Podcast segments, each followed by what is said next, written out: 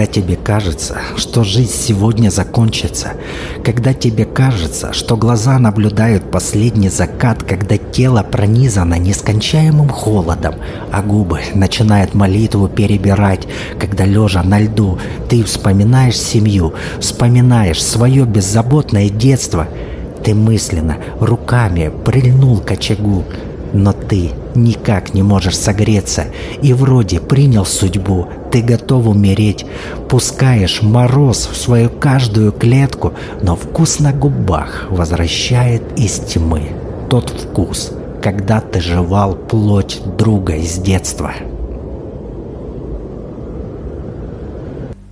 Привет, друг. Ну вот мы опять встретились. За этот стишок ты меня особо сильно не казни, так как я накидал его всего за пару минут, и вообще я не поэт, поэтому ты давай там полегче.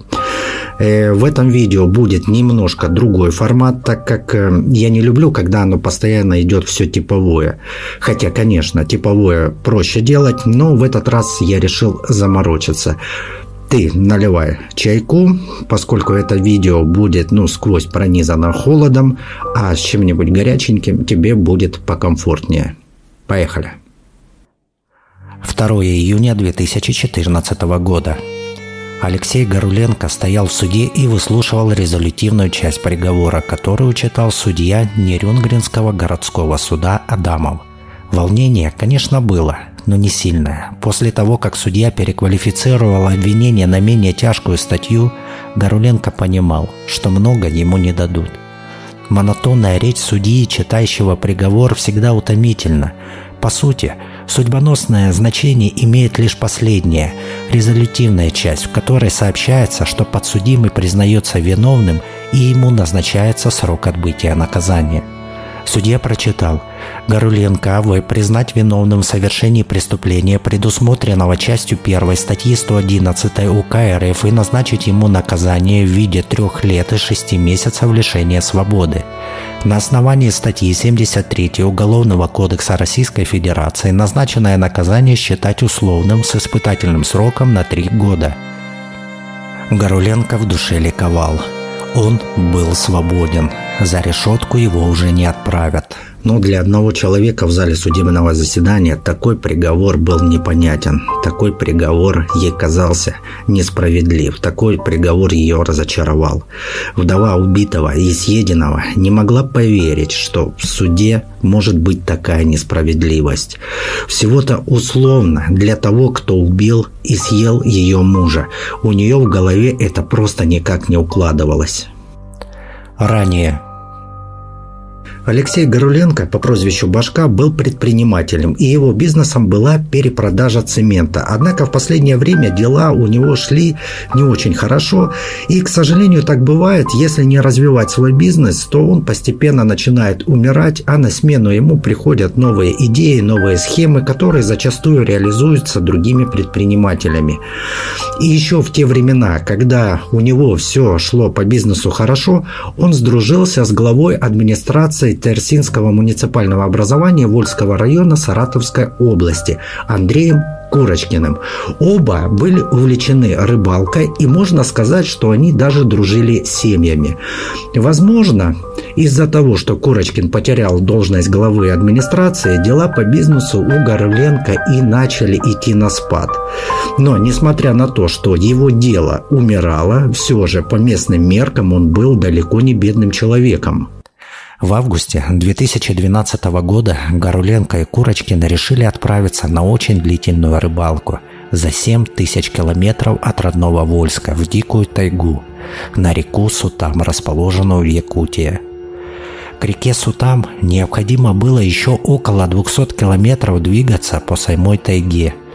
И в этот путь их манила мечта порыбачить на таймене, самого крупного из семейства лососевых, достигающего 2 метров длины и 80 килограмм веса. Для передвижения был выбран автомобиль УАЗ-Буханка. Этот автомобиль хорош для преодоления бездорожья, но для преодоления 7000 километров он не очень хорошо подходил.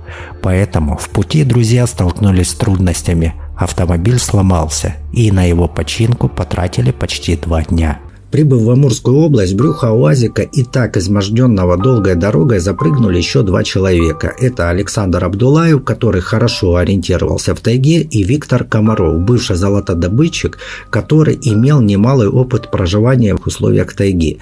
Некоторые СМИ впоследствии утверждали, что, мол, якобы компания собиралась в тайгу не на рыбалку, а за золотом, которое там можно намыть. Но я сомневаюсь в такой версии, так как Горуленко и Курочкин были не бедными людьми, а добыча золота связана с огромным риском, и намыть золото в тайге без специальных навыков, без специальной подготовки к жестким условиям было ну, просто неразумным. И сам путь вряд ли бы окупился теми крохами, которые они могли намыть. Скорее всего, рыбаки ехали именно на рыбалку. А бывший золотодобытчик имел неплохие знания тайги и той местности, куда они держали свой путь. Но, конечно же, полностью эту версию со счетов сбрасывать не нужно. И как один из вариантов рыбаки хотели и рыбку съесть, и на золотую жилу сесть. Но в приоритете, мне кажется, было просто авантюрное путешествие, о котором можно будет рассказывать и детям, и внукам, и долго еще проживать это незабываемое приключение. Тайга непередаваемая первозданная красота природы, раскинувшаяся на тысячи километров, бесконечные леса, разрезаемые лентами рек, которые уходят за горизонт, щебетание птиц и рык зверей, которые ночью выходят на охоту. И мимо них по этой дивной реке проплыть бы на лодке, не нарушая своим присутствием тысячелетний уклад жизни тайги.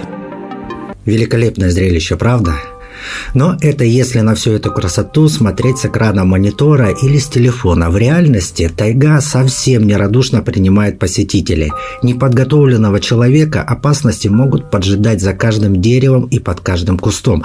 От гнуса и болот до диких животных, которые могут хорошо пообедать неосторожным путникам. УАЗик, урча двигателем, постепенно удалился на более чем 300 километров от ближайшего населенного пункта, где имелась цивилизация. Преодолевая очередной брод лесной дороги, автомобиль закапризничал и водитель остановился. Дальше продолжать путь было опасно, так как был шанс на более серьезную поломку. Рыбаки пытались починить автомобиль и уже несколько часов ходили вокруг него – Казалось, они застряли надолго, и настроение в компании начало ухудшаться. Дальше ехать было бессмысленно, так как автомобиль не выдержит пути, а возвращаться на неисправном означало более серьезный ремонт. Но в какой-то момент до ушей донесся звук, который неспешно приближался. Это был звук двигателя, который урчал, прорываясь по колее. Через несколько минут перед рыбаками появился вездеход – Водитель вездехода сразу понял, что произошла поломка, так как остановиться в таком неудобном месте таежной дороги возможно только вынужденно. Ну, естественно, что желания уйму времени тратить на помощь рыбакам не было. Но, с другой стороны, выхода-то другого и не было. Это тайга. А там, до ближайшего населенного пункта, где можно поправить здоровье автомобиля, э, могут быть сотни километров. И поэтому, кроме как помочь, ему ничего не оставалось. Рыбаки разделились. Двое остались с автомобилем, а двое, запрыгнув в вездеход, направились в населенный пункт, где можно было приобрести запчасти. Через два дня находившиеся рядом с УАЗиком рыбаки услышали урчание двигателя, и из глубины таежной дороги вынырнул вездеход. Из него выгрузили запчасти и еду. Вездеход удалился, и звук от него затих, а рыбаки принялись за починку УАЗа. Через несколько часов УАЗ уже прорезал светом фар тайгу и медленно, чуть ли не на холостых, двигался к цели. Преодолев очередной брод, автомобиль остановился у строения, которое раньше было домиком старателей на заброшенном участке по добыче золота.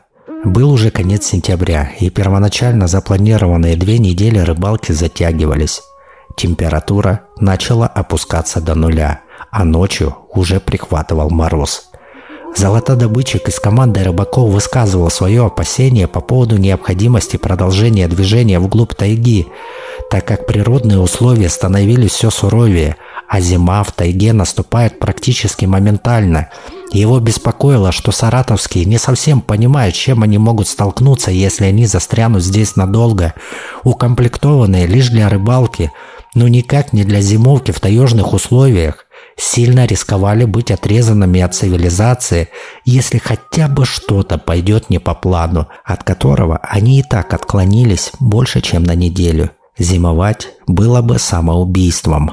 На заброшенном участке старателей рыбаки организовали лагерь и отправились на рыбалку и охоту. Но ни рыбы, ни дичи добыть не удалось, а съестные припасы быстро переваривались в желудках у рыбаков.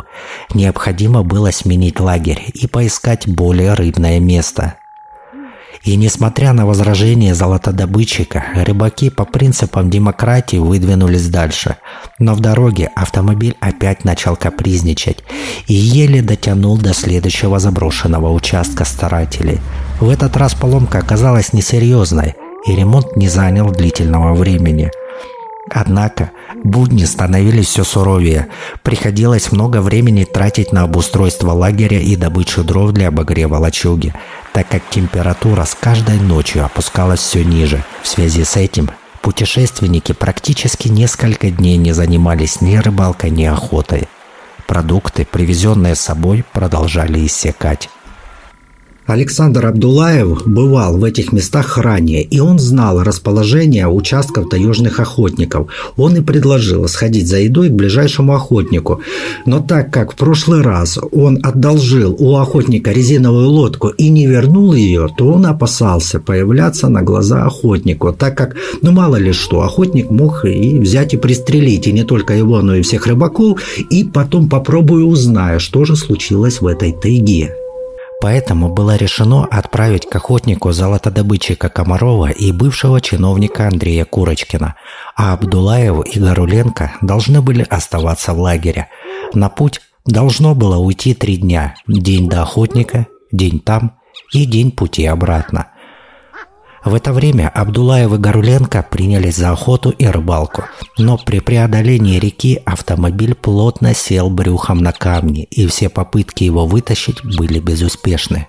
Рыбаки пришли к мнению, что надо оставить автомобиль, возвращаться и дождаться товарищей. Автомобиль с остатками припасов и зимней одеждой оставался одиноко стоять в реке. Забрать содержимое рыбаки не смогли, и собирались вернуться вчетвером и придумать, как вытащить автомобиль. Находясь в заброшенном лагере старателей, рыбаки ждали, когда вернутся их товарищи. Но в назначенный день они не вернулись. Ждали еще один день, но никто не приходил. Горуленко и Абдулаев решили выдвинуться навстречу Комарову и Курочкину, и через сутки пути они встретились. Комаровы Курочкин домика охотника не нашли, поэтому решили расширить свои поиски, чтобы не возвращаться с пустыми руками. Поэтому в назначенное время они не пришли в лагерь. В ходе разговора началась словесная перепалка, которая быстро утихла, так как нужно было идти за пищей к охотнику, а не выяснять отношения. Абдулаев, конечно, понимал, что у него будет пренеприятнейший разговор с охотником, а возможно, что охотник от разговора перейдет к делу – но другого выхода не было. Нужно было идти на плаху, надеясь, что охотник поймет и простит. Вчетвером они добрались до избушки охотника, и у Абдулаева словно гора с плеч упала. Охотника на месте не оказалось. Взломав замок контейнера, рыбаки набрали еды примерно на неделю, а в качестве компенсации оставили деньги. С помощью инструментов, найденных на участке охотника, рыбаки быстро смастерили плот на котором и отправились к брошенному, одиноко стоящему в реке автомобилю. Отплыв несколько километров от домика охотника, Абдулаев вспомнил, что поблизости находится еще один заброшенный лагерь старателей, и там может находиться лебедка, с помощью которой они и могут вытащить брошенный автомобиль.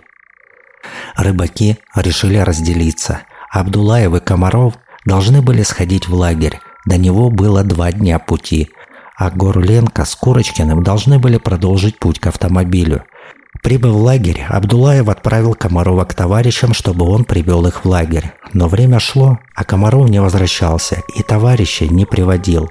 Посидев в лагере, Абдулаев решил, что оставаться здесь бессмысленно, продукты заканчивались, охотиться и поддерживать быт. Одновременно он не мог ввиду плачевного вида лагеря. Поэтому он принял решение добираться до товарищей, которые должны были быть или на пути к нему, или находиться возле автомобиля. Идти по берегу было очень тяжело, а углубляться в лес означало, что он может разминуться с рыбаками, так как те, скорее всего, будут плыть на плоту. Абдулаев бродил по лагерю в раздумьях. Что ему придумать? Так как делать бревенчатый плот ему было не по силам, а лодки в лагере он не нашел. Обегая глазами лагерь, его взгляд зацепился за пенопласт. Пенопластовый плот была неплохая альтернатива – Через непродолжительное время плод был готов и спущен на воду. Да, хлипенький, да, опасно. Но если аккуратно, то это в тысячи раз лучше, чем идти пешком. Ноги от постоянного преодоления больших расстояний продолжали ныть. Вечером, когда снимаешь обувь, пальцы были белыми и около часа покалывали. В попытках их согреть, приблизив к окню, нередко не замечаешь, как они подвергаются сильному нагреву слишком высокой температуры и начинает болеть. Это что-то похожее на то, как в детстве играешь в снежки голыми руками, а потом резко прикладываешь ладошки к батарее. Приходит тягучая боль.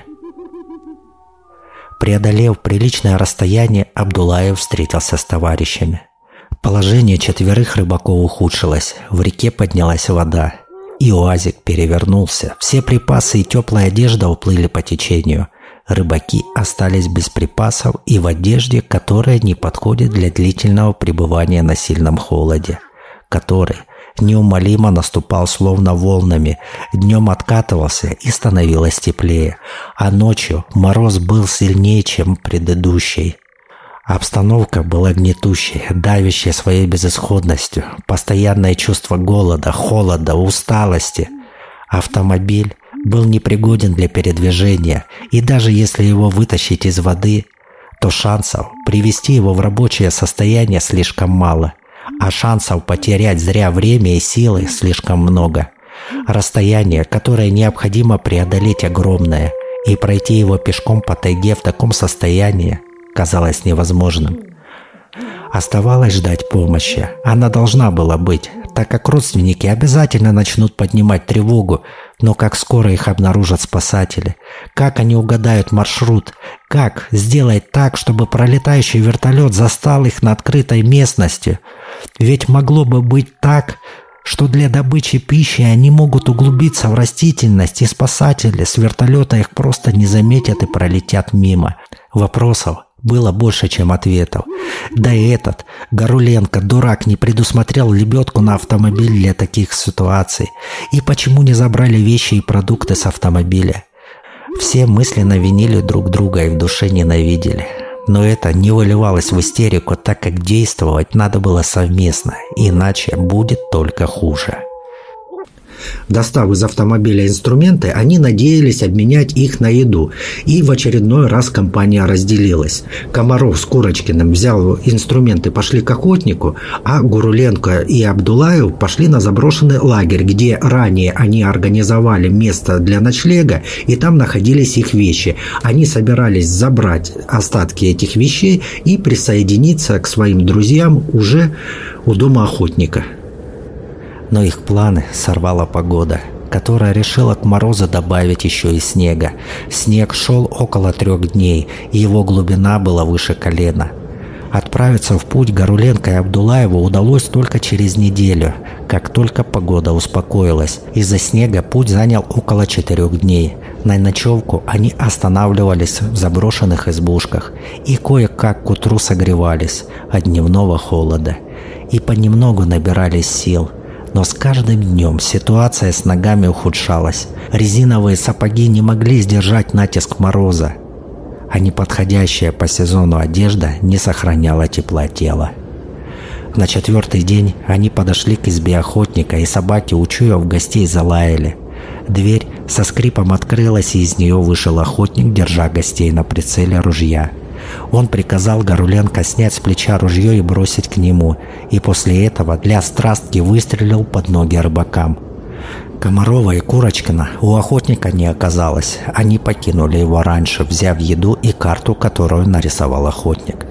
Понимая состояние гостей, охотник решил их не выгонять и поселил в бане, в которой растопили печь и довольно хорошо отдохнули, чувствуя, как тепло проникает в каждую клеточку – промерзшего тела, успокаивая и усыпляя его. На утро Горуленко самостоятельно выдвинулся к автомобилю. Брать с собой еще нормально не отошедшего от холода Абдулаева он не стал, так как шел налегке, а товарищу надо было привести себя в порядок, так как он был одет легче всех и промерзал больше всех. Через сутки Горуленко вернулся и сообщил, что Курочкин и Комаров находятся возле автомобиля, а все припасы они уже съели. Для того, чтобы охотник не выгнал их всех четверых, он оставил их на месте, а сам вернулся.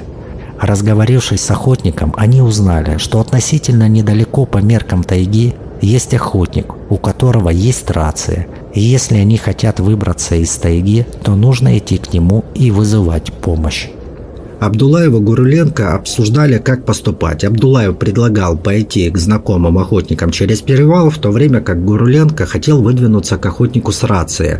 Но договориться они не смогли, поэтому решили, что нужно дождаться остальных, с ними обсудить этот вопрос. А эти остальные должны были прийти к охотнику, если через два дня Гуруленко и Абдулаев за ними не вернутся. И было решено не возвращаться за товарищами, а выдвинуться в ближайший заброшенный лагерь старателей, сообщив перед этим им через охотника, что они их будут ждать там. На этом и порешали. Но у Абдулаева, несмотря на то, что он э, смог все-таки отогреться, резина сапогов дала себе знать. Ноги распухли, и первые километры пути были невероятно мучительными. Ощущался каждый шаг, все вокруг раздражало. И только жажда жить заставляла двигаться вперед. За день они прошли 17 километров. Придя в заброшенную старательскую артель, дрыбаки первым делом растопили печь и начали обустраивать временный быт, так как здесь им предстояло ожидать Курочкина и Комарова, возможно, даже несколько дней. Но через несколько часов Курочкин и Комаров открыли дверь в избушку. Оказалось, что они с опережением графика пришли к охотнику и, не задерживаясь, выдвинулись вслед за ним и пытаясь нагнать, при этом сократив путь на несколько часов. Оставаться в одной избе было тесно, поэтому Горуленко и Абдулаев помогли товарищам растопить другую избушку. На утро нужно было решать, как действовать дальше и куда идти. Курочкин и Комаров страдали от подступающего обморожения ног. Поэтому было решено провести несколько дней в лагере, чтобы восстановиться и подлечиться. За проведенные в лагере пять дней, казалось бы, организм восстановился – но как только воодушевленные Курочкин и Комаров попытались прорваться по снегу, то их рвение испарилось спустя три километра пути.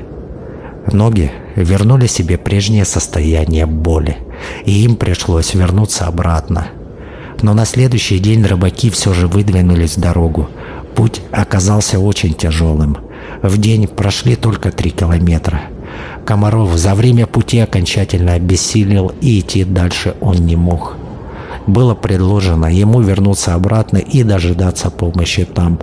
Абдулаев выдвинулся первым, а через некоторое время и остальные последовали за ним. Комаров оставался сидеть на льду.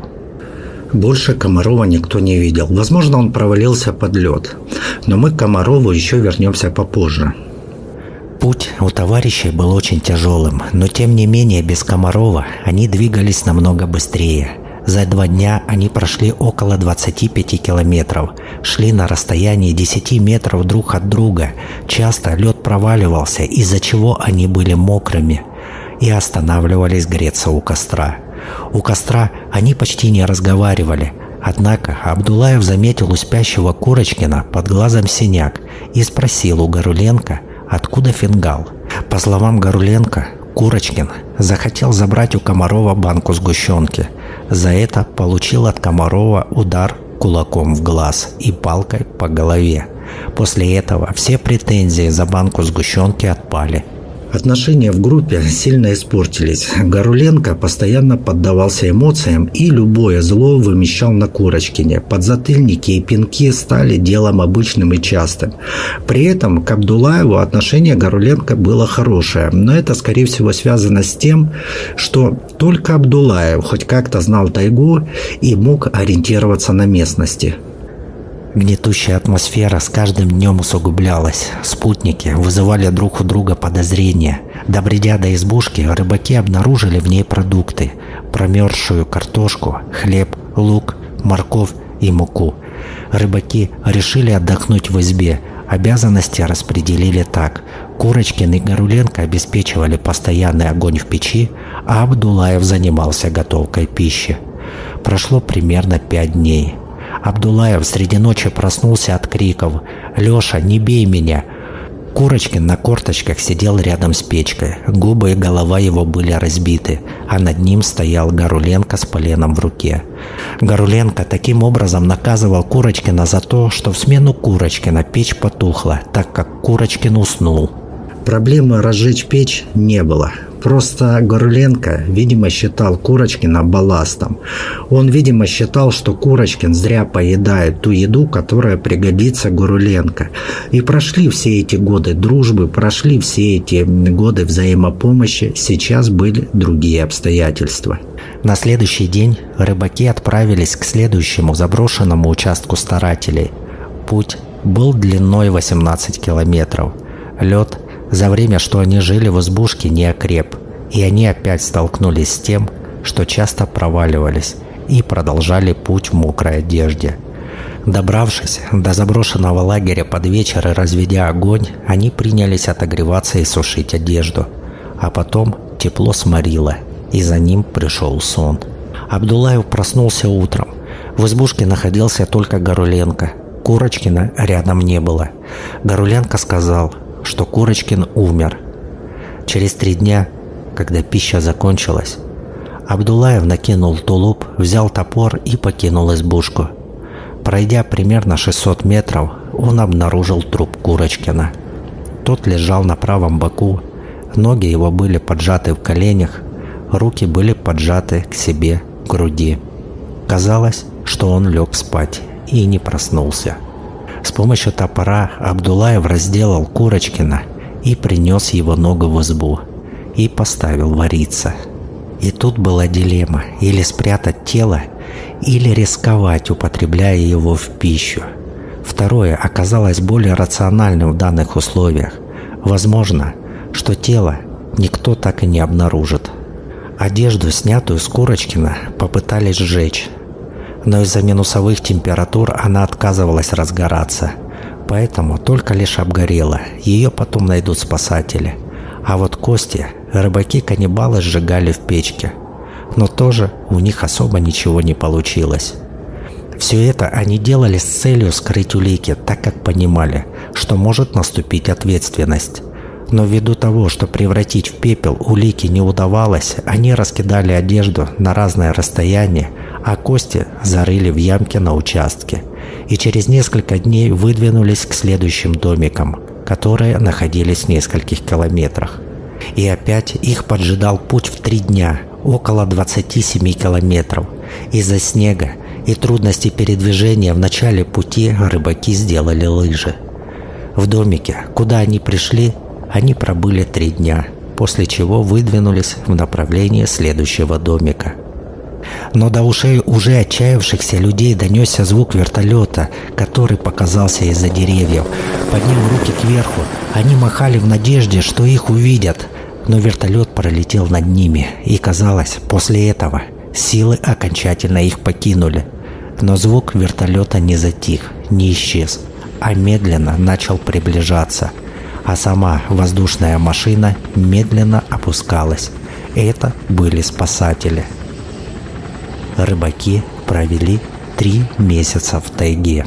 Я еще, когда записывал первое видео о каннибализме, я пробовал поставить себя на место тех людей, которые становились каннибалами. При этом следует понимать, что это вынужденный каннибализм. И не стоит это путать с моральными уродами, либо с сумасшедшими. Я сомневаюсь, что люди прибегают к такому вынужденному каннибализму, испытывают хоть какое-то там эстетическое наслаждение, поедая своего бывшего друга или товарища. Я очень сильно в этом сомневаюсь. Ставя себя на их место, я пришел к выводу, что мне стоило бы огромных усилий решили преодолеть себя и съесть э, такое мясо. И я, и вы, мы можем рассуждать на этот счет очень долго. Правда, насытый желудок или испытывая небольшое чувство голода. Но кто из нас попадал в такие ситуации, что еды не было несколько дней, и неизвестно, где ее достать и когда она будет. Поэтому этих людей за каннибализм осуждать я бы поостерегся, так как э, жестокие условия, дикая природа, чувство голода, постоянный холод, э, который проникает в тебя и ты практически не можешь согреться, даже находясь у очага, потому что ты сутки провел в холоде добавим сюда измождение от пути проделанного, добавим сюда поврежденные ноги, все это вытесняет какую-либо мораль. Человек начинает становиться просто зверем. У него просыпаются инстинкты, которые вытеснялись тысячелетним цивилизации. Все они начинают вылазить наружу. Так что если брать сам каннибализм, то тут, мне кажется, нельзя судить, пока не побываешь в этой шкуре. Другое дело убийство с целью каннибализма. Я имею в виду не добивание фактически уже мертвого, а именно убийство вполне здорового, то тут, ну, убийство есть убийство. Хотя добивание – это тоже убийство со стороны закона, но если добивание хоть как-то можно оправдать, то второе убийство здорового я бы не стал бы оправдывать. Исходя из того, что Абдулаева и Горленко спасатели нашли и доставили в больницу, то еще оставалось найти двоих. Так как спасенные не рассказали о судьбе постигшей Курочкина в надежде, что спасатели поищут и не найдут никаких следов, а потом прекратят поиски, записав без вести пропавших. Но план Абдулаева и Горуленко провалился, так как спасатели – обнаружили сначала одежду Курочкина, а потом и его останки. У следственно-оперативной группы при осмотре останков появилось серьезное подозрение, что Курочкина употребили в пищу. То, что осталось, они отправили на экспертизу, а с двумя рыбаками решили поговорить более дотошно. Но когда те узнали о находке, отпираться не стали, сообщив, что действительно съели, но не убивали – сам ушел в мир иной. Они говорили о нем, так как боялись обвинения в убийстве. Насчет Комарова они твердили, что они его оставили, что он должен был вернуться в лагерь, а что с ним стало дальше, им неизвестно. Следственный комитет возбудил дело по статье 105 Уголовного кодекса, то есть по убийству. Здесь про работу следствия мне сказать нечего, кроме того, что они сделали все согласно закону. Все, что они могли доказать, они изложили в обвинительном заключении. Я понимаю, что многие хотят накидать там еще кучу статей, и вменить еще кучу преступлений. Но следствие в данном случае отправило в суд то, что смогло доказать. Лично у меня, исходя из имеющихся данных, претензий к следствию нет. На следующий день Абдулаев рассказал все, как я вам и изложил, так как я строил свой рассказ именно на его показаниях. Ну, немножко, правда, добавляя что-то от себя, чтобы картина была не рваной, а более-менее такой плавной. При этом логически добавляя, понимая, что могло зачем следовать. И никаких здесь инопланетяне там, либо снежного человека. Абдулаев давал показания в том числе и по поводу избиения Курочкина. А вот Горуленко все же отрицал факт нанесения каких-либо существенных повреждений Курочкину сообщал только лишь о легких подзатыльниках и пинках. На судебном следствии судья берет и переквалифицирует на более мягкую статью ввиду того, что ему показалось, будто бы экспертиза не установила причинно-следственную связь между нанесением телесных повреждений и смертью. И назначает Горуленко три с половиной года лишения свободы, при этом условно. Игорь Уленко отправляется домой. Но супруга Курочкина не ставила это дело так. Она была убеждена, что Горуленко именно убил ее мужа именно для того, чтобы сожрать.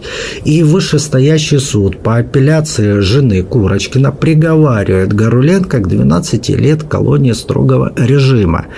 Но тут вышел казус. Приговорить-то суд приговорил, Но вот Горуленко взял и исчез, и до момента записи этого видео местонахождение его неизвестно. И тут размышляя, лично для меня вот непонятно, чем руководствовался судья первой инстанции Адамов, когда принимал такое решение в реалиях российского правосудия. Возможно, что где-то именно такой приговор и вынесли бы судьи, другие, в другой стране. В связи с тем, что убийство на самом деле не, не совсем доказано на все сто процентов, но в реалиях России так поступать нельзя. Нельзя ссать против ветра. Хоть по закону судья и является независимым, но по факту, конечно же, это не так, так как он является частью этой системы. Я не могу сказать, убил он или нет, на основании только лишь приговора, который я читал, без кучи там данных и самого уголовного дела. Я не могу со своей колокольни это хоть что-либо утверждать, убил или не убил. И наверное, даже если бы изучил это дело полностью, то мог бы высказать только лишь свое сугубо личное мнение и не более, ничего не утверждая. Теперь по Комарову. Я не могу исключать, что Комаров не был съеден после того, как его душа покинула тело. При этом я не могу исключать, что ему не помогли вернее, не помогли этой душе покинуть тело. И мне приходила мысль, что среди всех троих, кто знал о случившемся с Комаровым, Курочкин был как раз самым слабым звеном и, скорее всего, морально неустойчивым среди всей этой троицы. Поэтому, возможно, он и представлял опасность в раскрытии тайны исчезновения Комарова. Исходя из выводов суда, что Горуленко убил Курочкина, а из показаний самого же Абдулаева, что это он принес ногу и инициировал каннибализм... Придя в избушку, я поставил его вариться. Это мясо. Алексей был против. Он говорит, как это человеческое мясо можно кушать? Получается, что эти два человека были схожи. И между ними не возникло как раз недоверия к друг другу что кто-то из них возьмет и расскажет следствию, что произошло. Ведь, по сути, Абдулаев же и не сообщил, что Горленко убил. Он, напротив, сообщил, что Курочкин лежал в позе, как будто бы он замерз, уснул и не проснулся. Именно такую соответствующую позу он и описал. Если есть среди зрителей те, кто очень хорошо знакомы с тайгой, и кто увидел сразу, какие ошибки совершили рыбаки, отправившись на эту рыбалку, то напишите, пожалуйста, в комментарии, так как я человек, который не был никогда в тайге, и мне интересно будет почитать. Ну и на этом все, мой друг. Пока все благодарности те же самые, что были в предыдущем видео. Что еще? Подписка, лайк. Не забывай подписываться на телеграм-канал. Мало ли что случится с ютубом. Сейчас время оно такое. Неизвестно, когда возьмут и заблокируют. Как бы этого стоит ожидать ну, хотя бы предполагать, что такое может быть. Э, весь э, контент, который я выкладываю на YouTube, я выкладываю и в Телеграм-канал. И еще иногда буду выкладывать то, что не идет для YouTube. На этом все. Пока. Давай, увидимся.